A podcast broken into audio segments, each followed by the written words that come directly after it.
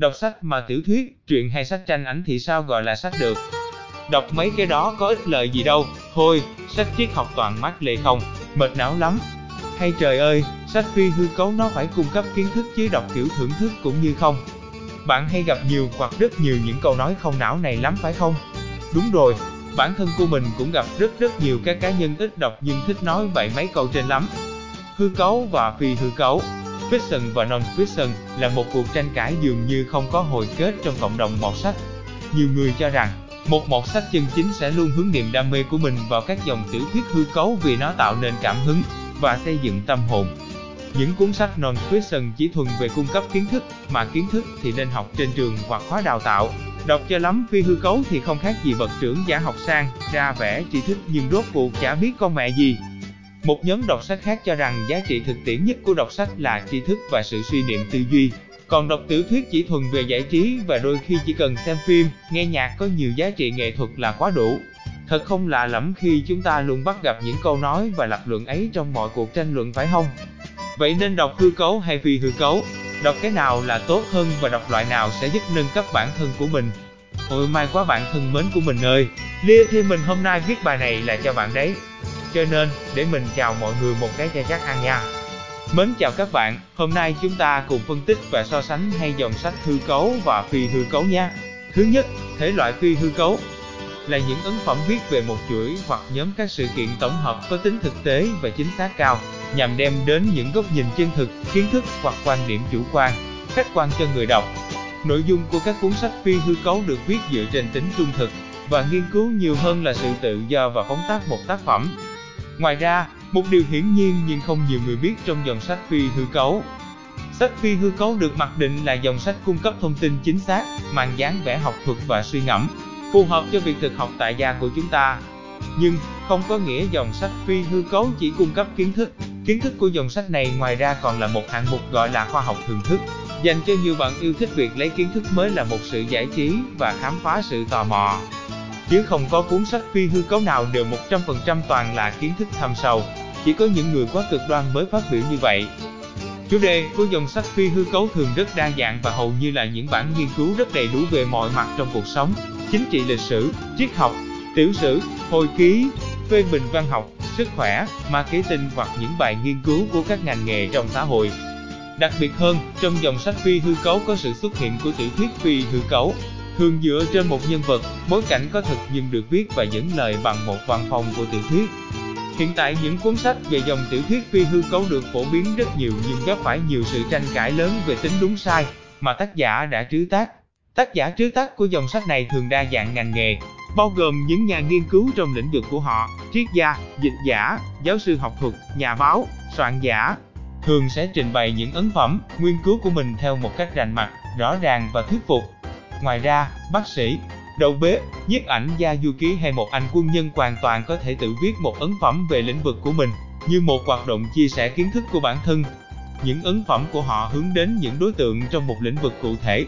Vì vậy, không ngạc nhiên khi nhiều người cho rằng phi hư cấu khô khan vì thực chất nó không dành cho mọi nhóm người. Non-fiction chỉ thực sự hữu ích với những nhóm người hoạt động trong lĩnh vực đó, hoặc đang dành sự quan tâm đến một mảng mới trong cuộc sống. Vậy những độc giả tìm đến với non-fiction book để làm gì? Thể loại sách phi hư cấu đem đến cho người đọc thông tin, kiến thức và kỹ năng. Hơn nữa, việc đọc và nghiên cứu non-fiction giúp cho người đọc được rèn luyện tư duy thông qua những góc nhìn của tác giả, hoặc những có nhìn khách quan của một lĩnh vực đang quan tâm. Những quan điểm cụ thể, rõ ràng sẽ đem đến sự dễ hiểu cho độc giả và giúp họ cảm nhận được giá trị của tri thức nhanh nhất. Nói ngắn gọn hơn, Thể loại sách phi hư cấu đem đến những giá trị thực tế để gây nên ấn tượng mạnh về mặt tri thức cho độc giả. Thứ hai, thể loại hư cấu. Các tác phẩm hư cấu được xem là một trong những thể loại phổ biến của nghệ thuật, được trứ tác từ những sự sáng tạo và tính thẩm mỹ nghệ thuật cao của các nhà văn. Hiện tại, trên thị trường sách, các tiểu thuyết thuộc thể loại fiction được bày bán rất phổ biến và hầu như cứ nhắc đến tác phẩm hư cấu, thì luôn luôn được biết đến là những cuốn sách nằm trong danh mục sách kinh điển của thế giới. Fiction thường đề cao tính sáng tạo và sự tự do hoàn toàn trong việc trứ tác. Những giá trị thông điệp cũng là một yếu tố cần thiết nhưng sẽ được lồng ghép như một nhân tố ẩn giấu thông qua những cốt truyện, câu chuyện mà tác giả muốn trình bày. Nhà sách hư cấu thì đem đến giá trị giáo dục hay cung cấp kiến thức gì? hỏi các học giả, đạo diễn, diễn viên ca sĩ, giáo viên và đặc biệt là trẻ nhỏ xem họ đã học được những gì. Tác phẩm hư cấu có thể không phải là một nền tảng như kiến thức của phi hư cấu, nhưng không có tiểu thuyết hay thơ, đầu óc con người chỉ hơn được cái cây ở chỗ có mọc tóc.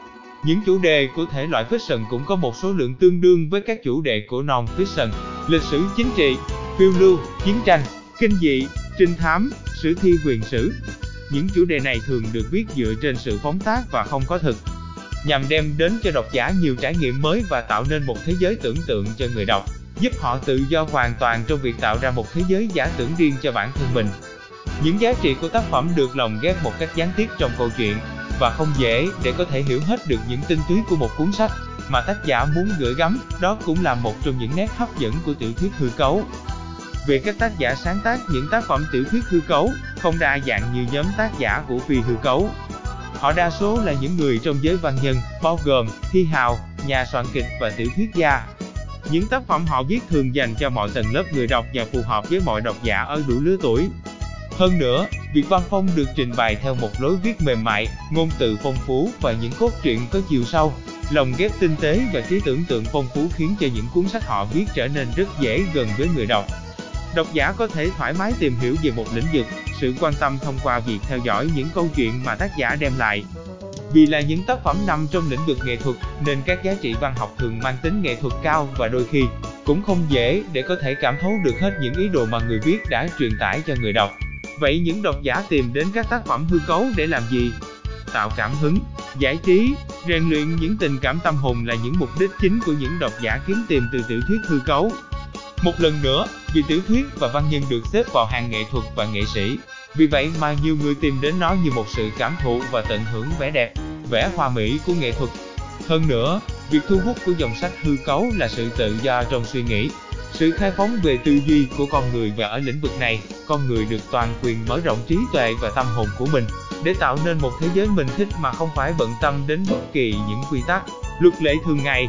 Những sự mỹ miều của văn học là chất xúc tác mạnh mẽ cho giáo dục, rất hữu ích trong việc hình thành nên nhiều tầng lớp tình cảm, lý trí nhân bản cho con người đặc biệt là trẻ nhỏ. Huấn luyện chúng từ trong tâm hồn và nhân cách để chúng lớn lên với một tấm lòng đầy tình bao dung, yêu cái đẹp và trở nên văn minh. Nói một cách dễ hiểu hơn, thể loại sách hư cấu đem đến những giá trị nghệ thuật để gây ấn tượng mạnh về mặt tình cảm, tâm hồn cho độc giả. Lời kết Sau một loạt những so sánh nhẹ nhàng và hơi hơi rối rắm từ mình, vậy thì tớ nên gợi ý cho mọi người hãy đọc sách hư cấu hay phi hư cấu đây.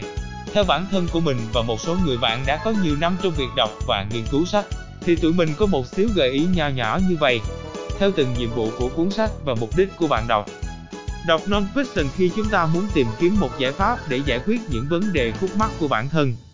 Đọc non-fiction trong lĩnh vực mà bản thân tự tin nhất nhằm xây dựng nên sự hiểu biết về chuyên ngành của mình, vì những kiến thức ấy rất hữu ích để có thể đem lại sự chuyên nghiệp trong công việc. Đọc non-fiction khi chúng ta đang bắt đầu tìm hiểu một lĩnh vực mới, một cách thận trọng và có chọn lọc, và đồng thời có những người đi trước hướng dẫn ta bước vào một lĩnh vực mới. Đọc fiction để chúng ta có thể cảm nhận được vẻ đẹp của nghệ thuật, và thêm trân trọng sự sáng tạo về những giá trị nghệ thuật đem đến cho cuộc đời. Đọc fiction khi bạn muốn có một hoạt động giải trí thật lành mạnh, giúp bạn nuôi dưỡng những tình cảm trong tâm hồn của chính mình. Đọc fiction có thể giúp cho cảm hứng sáng tác nghệ thuật dân tràn đầy, để ta có thể trở thành một nghệ sĩ, những người góp phần tô điểm cho vẻ đẹp của cuộc đời và tạo nên những tuyệt tác nghệ thuật.